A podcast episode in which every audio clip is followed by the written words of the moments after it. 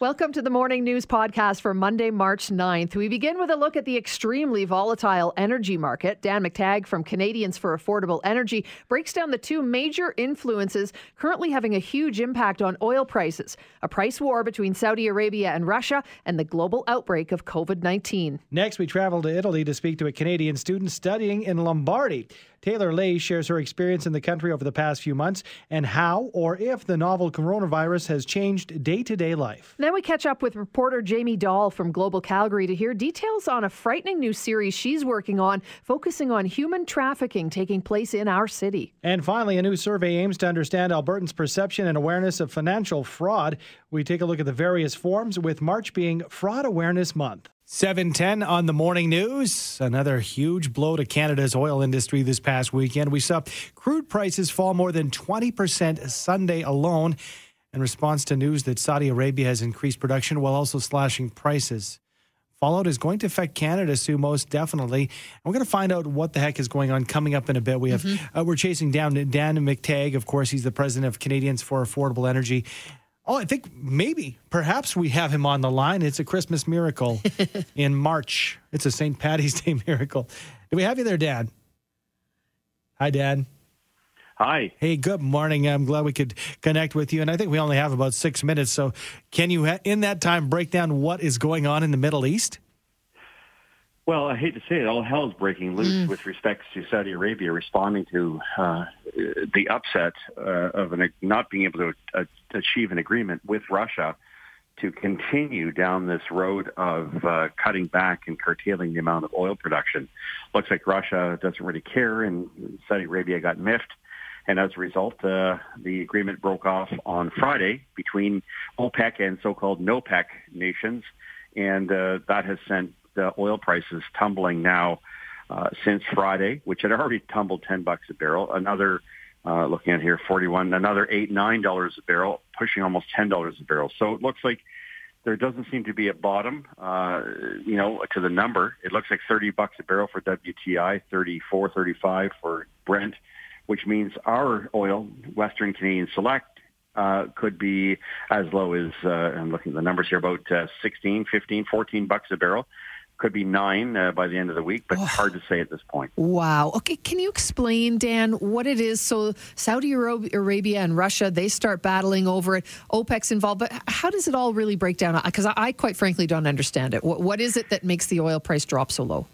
Uh, they're flooding the market. We know the U.S. shale producers aren't backing off anytime soon. We know that Canada can't provide any new uh, oil price uh, opportunities for the rest of uh, the world. So we now have a situation where oil prices uh, have nowhere to go but down. Uh, look, if Saudi Arabia says it can pump 12 million barrels, it's an extra 2 million barrels a day that we do, the world just doesn't need, especially at a time when coronavirus has sapped uh, demand globally. Think China, think uh, all the countries, Iran, that have now been afflicted by this, and of course, no, while no one wants to call it a pandemic, call it the epidemic. It's having the effect of driving down a lot of uh, demand globally. So you have now flooding the market with oil at a time when no one wants oil. Prices have to reflect that. And of course, we're seeing the price of oil collapse with it the value of the Canadian dollar. Everyone thinks, oh, this is great, this is wonderful, I'm going to save eight cents a liter. Well, think about what it's going to do in terms of the value of the Canadian dollar, which has already lost three cents a liter. It means every single commodity we consume in this country has now just cost a whole heck of a lot more, not to mention the economic dislocation this is going to cost for Canada. Well, and uh, when we talk about the oil industry, I understand that our cost per barrel, because of the processes that we have in our nation, uh, they can't go too low before it's not even worth it. So, uh, is there a price where uh, Canadian companies will just simply stop drilling? Well, I think that's already happened. Uh, you know, the past few weeks, uh, the Teck Frontier, the uh, the lack of uh, any uh, inertia, or the, the inertia now on uh, on Coastal GasLink, the decision by Warren Buffett to pull out of Saguenay, the federal government's inability to get a pipeline built anywhere in this country, including its own Trans Mountain pipeline. Uh, I think it's just a piling on situation that uh, uh, if environmentalists and those who think little of uh, Canada's most important and valuable uh, sector, that is the oil and gas sector, uh, isn't a big deal, then they're going to start to understand it when the federal government starts to incur massive debts, the kind of which will start to drive up interest rates. I'm from Ontario. I'm sure that uh, Canadians will be happy to know out here uh, what happens when interest rates start to go up two or three percent, or the costs of groceries start to go up seven or eight percent. Uh, it's likely to lead to uh, what could very well be a recession which you know we're we're having a tough time here in Alberta anyway so this just adding to it another blow what do you anticipate Dan prices per barrel will go as low as what do you think yeah, I think twenty-five dollars, twenty-two to twenty-five dollars a barrel might be where we wind up, unless uh, Saudi Arabia smartens up or Russia decides that it's uh, it's time to throw in the towel and they need to curb back production. Uh, there's going to be a massive shakedown, uh, and that will mean even further declines in prices. So 22 to 25 dollars a barrel, West Texas Intermediate. That means we'll be under 10 dollars a barrel for our own uh, oil here in, uh, in in Alberta. And of course, uh, that just uh, you know that uh, considering where we started. Say at the beginning of the year, 63 bucks a barrel for WTI, now moving down to, you know, 22 uh, that would be a net loss on a daily basis. Uh, you know, 40, that's a 160 million dollar a day loss. The country simply cannot handle that. And uh, for all the folks out there uh, outside who think uh, this is a wonderful thing, they may want to check whether or not to see their provincial governments can pay for their health care programs. Wow. And as far as uh, prices at the pump, I understand that there is perhaps not even a direct correlation that we're going to see uh, prices dropping. Yeah, so you saw a, a net decrease of seven cents, uh, eight cents a liter here on the weekend. You're likely to see another eight cent a liter drop by Wednesday. That's on the wholesale side. Whether gas stations can pass that on, uh, they're losing a lot of money. Remember, they've probably got gasoline that they bought that was 15 cents a liter more, uh, you know, a few days ago, now dropping as dramatically as it has either way, here in Calgary, I think we're likely a scenario where you're going to see a lot more stations selling gasoline for under 85 cents uh, a liter, and you're going to see some of them pushing well under 80 cents a liter just in the next uh, couple of days. Dan, uh, we don't have much time left, just another 30 seconds, but curious if if Saudi Arabia or Russia sort of get things in order and stop with this, you know, will that translate over the next few days, weeks? How long do you think it would take? Uh, it would take several weeks uh, for the damage to be undone. Remember, you're still dealing with coronavirus, which is the main reason why we start seeing prices slumping down 40, 45 percent. Uh, so, you know, unless you get those two factors resolved over the next few weeks, look for these prices to remain well into April, with the only difference being the federal government pushing its carbon taxes uh, on April 1st. Well, shift from winter to summer gasoline, which is coming on April 15th. Crazy time. Thanks for your time this morning, Dan. Thanks, Andrew. Thanks, Sue. Cheers.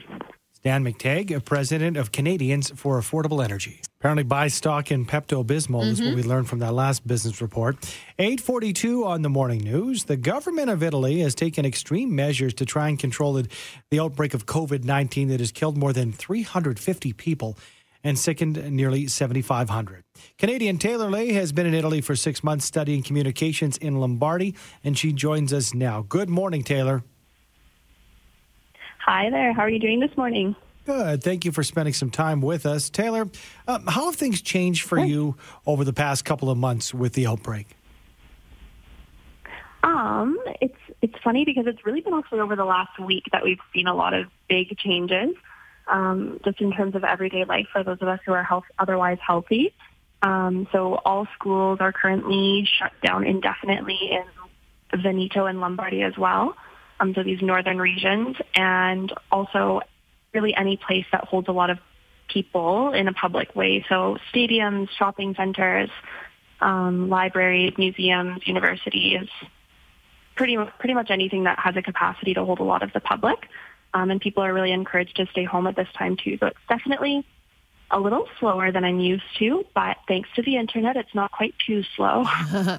Taylor, are you concerned for yourself? Are, are you frightened? Do you feel like they're kind of hyping this thing up, or or are people understanding this is this is a virus? We just need to take this a little slowly right now, and, and things will get back to normal eventually. It's exactly the latter of what you just said. So people are are not panicked at all. Um, of course, you know, now and again, people still worry, and for those of us who have loved ones who are more vulnerable, so elderly people, people who already are immunocompromised. Um, that's a little bit scary for those individuals. So, I mean, the people of Italy are doing what they can to make sure that those people are protected and really supported and not out in public too much. But other than that, it's really just one of those things where everyone's taking it in stride and doing the best that they can to continue working, keep the economy going while things are paused so we can protect those vulnerable people here. You mentioned the vulnerable people, Taylor, and a recent report says as much as 10% of healthcare providers uh, in Italy have become infected. What are you hearing about how hospitals are, are coping with it? Um, so I, my understanding is that um, all minor surgeries and minor procedures that were scheduled to occur in hospitals have been indefinitely postponed. So anything that isn't urgent just so that there can be space for people who need it due to the outbreak. Um, and my understanding too is that Italy's demographic of people who are elderly is quite significant.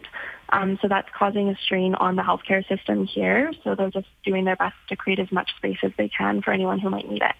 Taylor, do you think we're getting misinformation perhaps over here on our side of the pond, as it were? I mean, you were getting a lot of information saying, you know, Italy is, is shut down as ground zero for this virus outside of China. Does it seem as serious there as, as maybe we're getting the news over here?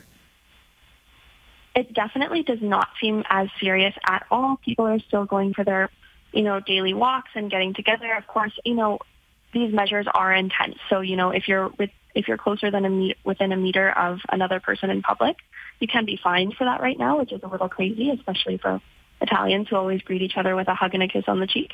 But um, it's, I wouldn't call it chaos. I wouldn't call it, I wouldn't say that anyone's panicked. And so I think that it's just important to instead of reading, you know, headlines that say, you know, chaos in Italy and panic and all of these really subjective terms, just look at the statistics. Um, and, and keep in mind, too, that a lot of media outlets do make a lot of money based on people Googling coronavirus um, and panicking about it. So it's, it's more important to just look at the statistics and keep in mind that people on the ground level really are doing okay. Taylor, you may have heard uh, over here people are hoarding toilet paper and there's shortages of uh, yeah. hand sanitizer. Um, how about in Italy? Have you found yeah. any shortages of uh, products you, you depend on each and every day? Absolutely not. Um, it's funny, actually. I think in Vancouver, where you, for instance, where a lot of my friends and family are, they were saying there's no masks and it's hard to find hand soap and toilet paper, like you said. And um, that's not the case here. The supermarkets are fully stocked still. Um, there might be more demand, so maybe they're just meeting the demand a bit more quickly. I'm not sure, but we have not. I haven't missed anything at the supermarket here as I'm hearing about back home. We're ta- we're hearing too about uh, travel, Taylor. That it's you know we, we need to uh, be mm-hmm. careful mm-hmm. about that. So if you're able just to hang on the phone for a couple of minutes, we could come back and, and talk to you about that in terms of whether you think people should you know cancel plans if they've got a trip to Italy planned. So if you can hang on for a couple of seconds, of we'll, we'll come back and join you and talk more about this. Uh, Taylor Lay is a Canadian student who is in Italy right now. We're talking about the uh, COVID 19 coronavirus situation in that country, and we'll be back with her in just a couple of minutes. 849 uh, still uh, with Taylor Lay, who is a Canadian student in Lombardy, Italy, studying communication. She's there for about six months. And uh, she said she wanted to share her story with us. So, Taylor, I want to start with the text here that we got in. Somebody writes, How refreshing, a voice of reason among insanity. So, there's a, a, tip of the hat to you and uh, what you've told Aww. us so far. But also, within our, our, communications with you, you said, My offer to speak with you folks on uh, 770 CHQR comes as a rebuttal to the mass misinformation available about the uh, uh, available about the crisis in Italy right now. So, uh, you could tell, or from your friends in Canada, that we were thinking that it was, you know, uh, the end of days in Italy? yeah.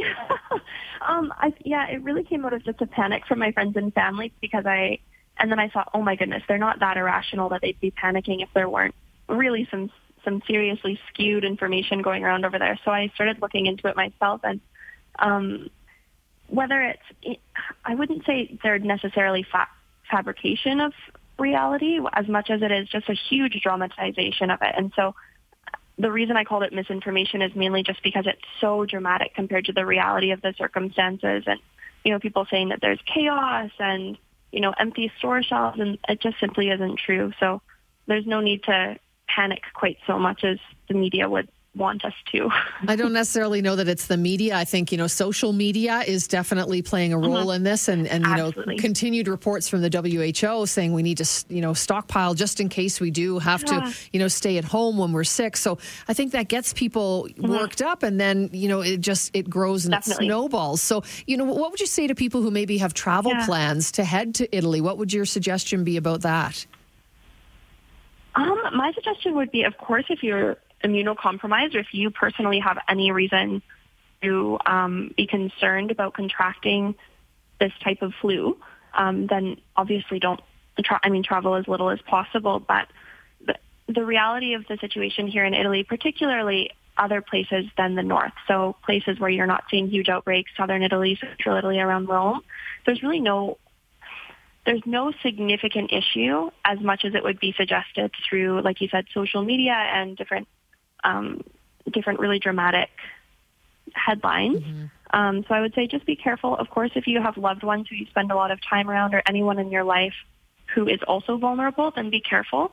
Um, but but don't suspend everything just because of a little panic. well, we were a little surprised to hear about the keeping your distance a meter from somebody else. So what is the fine, perhaps, if you if you do get fined for getting too close to somebody uh, during this time? I wish I knew, um, but a friend of mine actually had a graduation party this last weekend, and I went to hug a friend, and she just said, "Wait, wait, wait, wait, wait! We can't hug in public. I'll hug you later," um, because the police were, you know, walking around just to make sure that everyone was keeping that one meter distance. So it was enough that people would not hug each other in public. Um, That's crazy. So I would assume it's a, it's it's enough. yeah. Well, we thank you so much, Taylor. Appreciate your perspective and, and your reality check for us here in Canada. Uh, be safe, and I think thank that uh, you're you're studying communications. I think you're going to do very well because you did a great job. Thanks for joining us. Oh, that's so kind. Thank you. Have a good day. You too. That's Taylor Lay. She is a Canadian student who is studying right now in Italy. Coming up on 610 on your Monday morning, Jamie Dahl, global reporter, has a series on homegrown human trafficking that starts tonight, running for the next three nights on global television. It's a, a series looking into the sex trafficking uh, rings that are happening not around the world, but right here in our own backyard. She joins us now. Hi, Jamie. Hi, guys. Thanks so much for being a part of the show this morning and joining us. This must have been, I would assume, quite shocking to you to have found all of this is happening right here in our own province, even? I know. I think a lot of people, when they think about this issue, they think that it's you know far flung or on outside of our borders. But um, yeah, to sit down and listen to these these girls who are one of them a Calgarian, you know, 22 years old, was pretty eye opening. Sure. And Jamie, I think that we have this idea that these are, you know, common uh, criminals that are hardened, and you could spot somebody who was in the human trafficking uh, world on on the wrong side of, of human trafficking, and kind of pulling the strings. But that's not the case. You you can't spot somebody who's involved with human tra- trafficking. No, not always. Although you know, police do say that there are indicators that they always look for in perpetrators, but the internet um, and they're even saying Airbnb. Um, it's really difficult for them to pinpoint um, if a woman who is engaged in um, the sex trade, if she's there at her own will, um, and a lot of times, you know, those ads that you see online, it's a third party. It's not the woman that's putting them out there. It's someone that is sometimes, often, even forcing um, her to be up there. So, talk to us a little bit about the background of, of this special that you're doing. It's a three night series. So, how how did this even kind of come to be? How did we find out that this is an issue and continues to be an issue in our city and across the the country, really? Yeah, in early February, you may recall a story. Uh, there were five uh, men charged, three from Calgary, two from Quebec, and it was part of a large um, cross-country investigation, and it involved um, a huge sex trafficking organization with multiple victims um, in Alberta and in Quebec. And while I was covering that story, it was sort of a day of story. I was just thinking, you know, wow, it's, it's so hidden. You know, it's such a clandestine crime, mm-hmm. and you think about the, the victims, and that's when I I stumbled upon Reset, which is a treatment center for survivors dedicated especially for um, survivors of sexual exploitation and trafficking, and it's right here in Calgary, and it's been here for 31 years.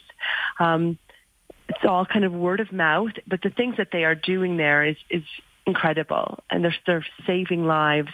Um, they can they help about 28 women um, at any given time. They give them shelter. They teach them life skills. The women sort of progress through different houses. They live together. Um, they're giving support checks. The women were talking to me about how it was so incredible to have, you know, their check for the first month and thinking, wow, I can keep this. This is mine. Uh, one, one of the women were telling about how it was the first time she had ever had her own bedroom or a place to put her groceries and cook whatever she wanted. So little things like that. Uh, and the, they, um, I, I spoke with um, the CEO when I did that initial story, and I thought, you know, is there a chance that we might be able to talk to some of the the survivors who are here?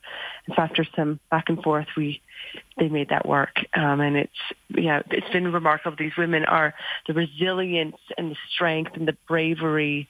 Um, it still just it gives me goosebumps, and I I have personally learned so much from them. Um, you know, just about hope and about trauma and about you know getting through those those mm-hmm. struggles. They're, they're remarkable. Mm. What they have been through is uh, unimaginable. And Reset is one heck of a resource in yeah. our city. Are there other resources to bring awareness to this issue in the city of Calgary? Yeah, there are. And, you know, Paul Brandt even has an organization that's doing incredible work. Um, and there are other different agencies that are closely working with Calgary Police. Um, I went on a ride along with a detective who has been in the Vice Unit for 11 years, and he's doing incredible work. Um, and to him, he even he said, you know, my idea about the sex trade has changed 100% um, since being on this unit. And for him, it's not about the stats or, you know, about convictions and arrests, although that is, you know, something they, they strive for. He said to him, the top priority is the survivors and is awareness. Um, and uh, they do many presentations a year um, in schools and community groups and, you know, parent groups um, trying to prevent this from happening. And a lot of times what, what the problem is, is that there's a basic need that is not being met. Um, and it can start even at a very young age. Um, he said that the youngest that he had seen was 12. Oh. Um, and, you know, these, these people, the girls, women, they trust something. They ended up trust somebody. So one of the girls in my story she was battling a drug addiction, 18 years old, in the streets of Calgary, and she said she was picked up by this guy that was quite a bit older than her, um, and he cleaned her up and you know gave her a place to stay and paid for things and started buying her things, and then all of a sudden said, "Okay, you know, you need to get a job because I can't keep." supporting you. And he sent her a text and said you know you need to sign up for this. And it was an escort website. Mm and she felt she owed him. Right. And that's how it, you know. And she said, "I would never ever have thought that I would get into this. You know, I, I never, I would never ever imagine." It's shocking how it happens for sure, and uh, we're looking forward to your series tonight on Global News and over the next three nights. Correct? Yes. Okay, we'll be watching for it. Thanks so much for joining us, Jamie. Appreciate it. Thanks for having me on to speak about it. Jamie Dahl is a global television reporter. And if you want more information, it's resetcalgary.ca. I've done some work with them over the years. They used to be called Servants yeah. Anonymous Society, and now they're just called Reset. So go online. You'll be shocked. I mean, they do wonderful work, but you'll be shocked at that it really is a problem here in our city and across the country and around the world. And as Jamie mentioned, you know, the components about a month and a half ago that were found, some from Quebec, some from Alberta. So I think the internet is a, oh, yeah. a great tool for a lot of people and mm-hmm. it does help us. But at the same time, it's so hard to peg down who these people are because they're almost invisible yeah. to okay. a certain extent. 812 on the morning news. The arrival of a new year often means new investment opportunities, but there's such a thing is too good to be true. The Alberta, uh, to help Albertans protect their finances, the Alberta Securities Commission, or the ASC, recently released its list of the top six investment risks to look out for in 2020. To explain, we're joined by Hillary McMeekin, Manager of Communications for the ASC. Good morning, Hillary. Good morning. I don't even know. thanks for thanks for joining us. I don't even know where to start because again, it's Fraud Prevention Month. Uh, right. Let's go through the list and, and what is uh, the top, uh, I guess, uh, two or three that we should be looking out for. Oh uh, well, you know, if you don't mind, could we just take it a little bigger because we actually recently did some research um, to ask Albertans how they felt about investment fraud mm-hmm. and whether they were comfortable in protecting themselves. And by and large, most Albertans actually felt like they could protect themselves. However, the research also told us that not not very many of them could identify the red flags, which is probably what you're talking about. Mm-hmm. And and and I would say um, there's four in particular that that I think are most important to talk about that that people couldn't identify. And the biggest yeah. one is is I'm sure you've heard it that high reward with low risk. right? Uh, how many times have, yes. at least I've been told that and and what do we know to be true, right? We know that if something is high reward, it generally comes with at least some risk. Absolutely. uh, if not a little bit more than usual. Right? If it seems too so, good to be true, right, Hillary? Then exactly. Yeah. Yes, that's exactly it. So, that, what are some of the things that, that Albertans in particular have experienced and maybe are catching on to, but maybe aren't as well? Mm, um, you know what? Great question. Great question. The other thing that we're seeing is there's a, an absolute risk of affinity fraud or friend fraud. Um, if, if I don't know if you've ever heard that term, but it really mm-hmm. means that an investment opportunity, usually fraudulent, comes through friends and family, people closest to you, people that you trust. And Albertans are very trusting.